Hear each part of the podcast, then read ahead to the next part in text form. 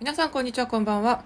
自分のキャリアをデザインするラジオパーソナリティのイオンです。この番組では教育やキャリアについて幅広く語っていきます。最近ではですね英検の過去問を使ったですねクリティカルシンキングのちょっと一緒に練習をしようというシリーズを行っております。今日はそのですね最新回ということで、えついに英検1級に取り掛かります。私は英検1級はですねこれから受ける予定なんで正直私も、えーこの日本語で考えるっていうのと同時にですね自分でも英検対策をしていかなきゃなと思うんですけど、まあ、1級となるともうですね政治経済とかあの難しいトピックスを、まあ、日本語で答えるのも難しいんでそこからまず始めなきゃいけないんでですね私もこの英検対策も含めて、えー、日本語で皆さんと一緒に考えていきたいと思います。一応今までと同じようにですね agree or disagree ということで、まあ、賛成か反対かっていうのであのプレップ法にのっとってですねえー、最初に結論そして、えー、その根拠具体例あの結論みたいな感じで、えー、っと述べていきます。あとですね、えー、っと3つぐらいその賛成か反対の意見についてのですねこの根拠となる話をするというふうになっています。じゃあ今回のお題はですねえっ、と将来人類にとって人口増加というか、まあ、人口過多っていうのは重大な、まあ、恐れ脅威になるなりうるだろうかみたいなあなりうるだろうかって疑問文じゃなくてなりうるっていうこの、えー、主張に対してあなたは agree or disagree ということですね。まあ、こういうですねもう政治経済とかこういう国際問題のですねヘビーなことを研究では問われるのでですね正直英語力だけではまあ合格しないと言われておりまして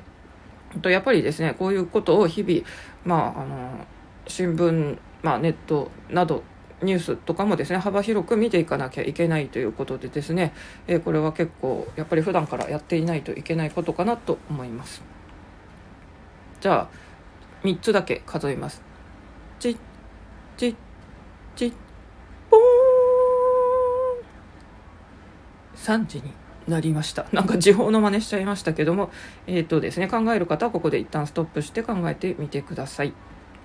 えっ、ー、と、それじゃあですね、私が考えたことを、えー、言っておきます。私はですね、賛成同意、えっ、ー、と、アゴリーで、え考えました。えっ、と、まずはですね、うんと、食糧難になるから、えっと、問題だというふうに考えました。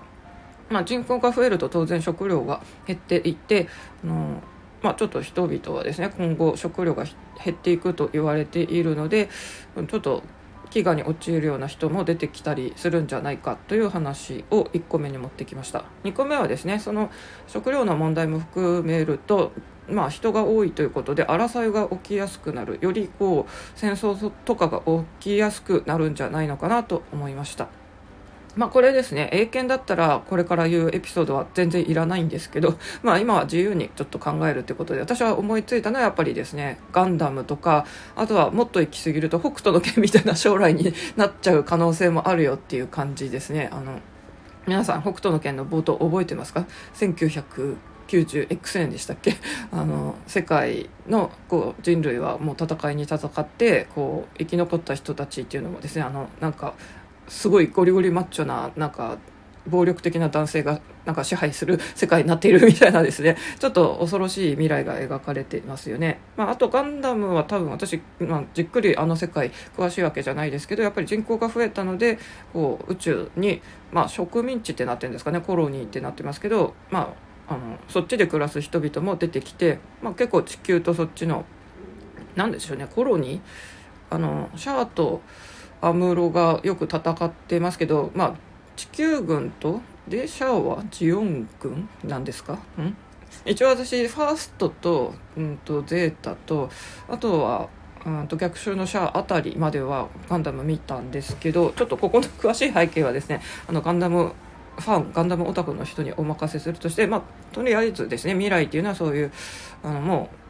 月とかそっちのですねあの宇宙に人が住まないともう住む場所もないよみたいな問題になるんじゃないかなということを考えました。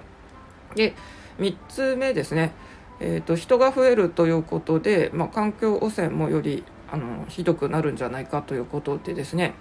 まあ、やっぱり人が増えるとあの不法投棄とかする人も増えるとかですね。あとはもう今でも言われてますけどもう石油っていう資源はだんだん枯渇していってますよね。あとは多分あの天然ガスとかそういうのもあのもうどんどん減っていくと思うんで新しいエネルギーを生み出すとかしていかないとあのこう普段私たちが使ってる、まあ、電気一つにしてもですね今は使えてますけどまあ、使えなくなったら今度どうやって生活していくんだって話になるということでですね。これはもう重要なあの問題脅威になりうると私は思ったんで agree で、えー、答えてみました。皆さんはいかがでしょうね。一応ですね回答例をささっと見ていきますと,、えーと、3つの理由と根拠ということで、えーとこの人はどっちにしてるのかな、うんと、一つ経済への悪影響ということと二つ目資源への負担。これは食料不足を例に挙げていますね。三つ目環境の劣化、まあ、人口が増えるとやっぱりですねこの地球への依存度が高まるということを挙げています、まあ、この人はやっぱりあの人類の脅威になりうるっていう方で展開してますね。えーと他のトピックで今回ですねえっと、他取り上げるとしたらということで他の惑星への移住を見据えた宇宙開発遺伝子組み換え技術での食料確保ベーシックインカムでの生活保障。これはもし反対別に大きな問題にならないよっていうところで例に上がってるんですけど、まあ、人口増えすぎても他の惑星行けばいいよねとか、まあ、あの食料っていうのは遺伝子組み換え技術でなんとかなるんじゃないとかあとは、まあ、経済的にこう生活費生活が苦しくなるって言っても、まあ、みんなベーシックインカムしちゃえばいいんじゃないの？みたいな反対のあの一応トピックの例も上がっています。いや遺伝子組み換えの食料って安全なんですかね？ここ不思議ですよね。あとまあ昆虫食って言われてますけど、まあ、やっぱりですね私はあのイナゴとか食べるの今のところは抵抗ありますね。まあでも佃煮みたいな甘いのは、まあ、小魚とかでお正月とかにも食べたりしますけどああいうのがまあ食べれるイコール、うん、いつかやっぱりみんな昆虫も食べるようにきっとなるんでしょうけど、まあ、そもそもあの、まあ、よくカニとかタコとかイカとかああいうですね。あの、まあ、見た目ちょっとグロテスクな雰囲気も含むような食べ物は人間よく食べるよねっていうんで、まあ、特に日本人はですね海鮮とかも食べるで寿司とか刺身の文化があるということでですね本当によくこんなものを食べるのを思いついたね あのフグなんて毒あるじゃないですか。それなのにですねこの調理法が確立されてるってえすごいですよね。もうこの遺伝子組み換え技術とか言っても例えばまず英語でどうやって言うのかとかも影響を受けるときは考えていかなきゃいけないということでですねまあさすがもう1級ということで、えっ、ー、と、配当例の英文見てもですね、すごいもう難しいのを書かなきゃいけないっていうのでですね、私も攻略法をこれから練っていって、まあちょっとすぐに受けられるようなこう難易度ではないんで、私もじっくりですね、あの本当に年単位で取り組む風になるとは思いますけど、あくまでこのシリーズはまあ日本語で考えてみようってだけなので、えー、皆さんは気楽に取り組んでってください。まあ、ずっとこれをやるつもりもありましたがちょっとですね、うん、どうかなと思ったんで、まあ、今回ちょっと番組もリニューアルしたのでキャリアとか、まあ、教育全般とか、まあ、幅広く扱っていこうかなっていう一つにクリティカルシンキングシリーズを位置づけようかなというふうに考えています。そしてそしてこのあの配信はスタンド FM で、えー、最初流しますけど、まあ、RSS 連携でポッドキャストにも、えー、流れているということですねで今日はですねこの最新のエピソードをですね YouTube にあの上げるというか、まあ、そのポッドキャストからスプリッカーを使って YouTube にアップするっていう流れをちょっとですねなんかうまくまとめたいなと思っているのもありましてすごい久しぶりになりましたけど、えー、更新してみました。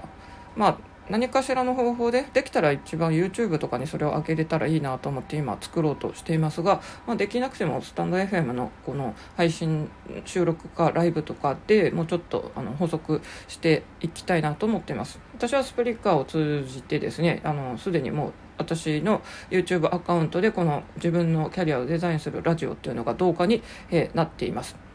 で最初はですね、まあ、全然私プロフィールとかにまだくっつけたりしてなかったんで本当に再生回数ゼロだったんですよね。でその昔々作ったですねアカウントを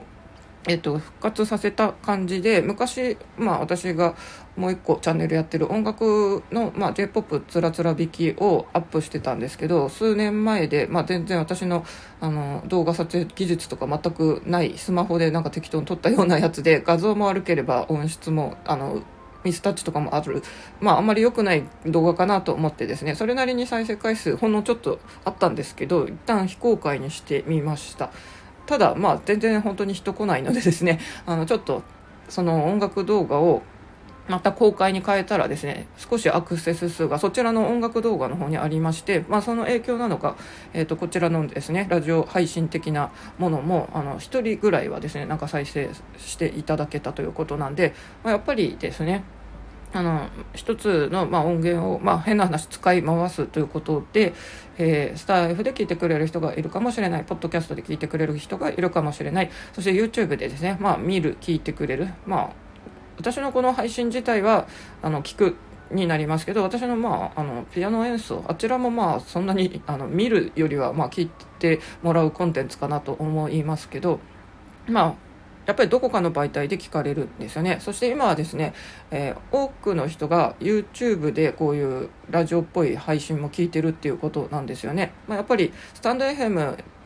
ダウンロードしてますとか、あと、まあ、ポッドキャストって Android じゃなくて、Apple 製品にはもうデフォルトで入ってますが、初めて触ったっていう人もいるぐらい、やっぱりまだ知名度が低いんですよね。でも YouTube って正直もう、あの、ほとんどの人が日本だけでも知ってるじゃないですか。ということで、やっぱりですね、あの自分の配信をより広める、自分のこう知名度、まあビジネスの人は特にそうですけど、そういう人はですね、やっぱり YouTube っていうのは見据えて、まあこうやって自動で勝手に流れてくれるありがたいこうサイトがあるのでですね、利用しようしない手はないと思いますのでですね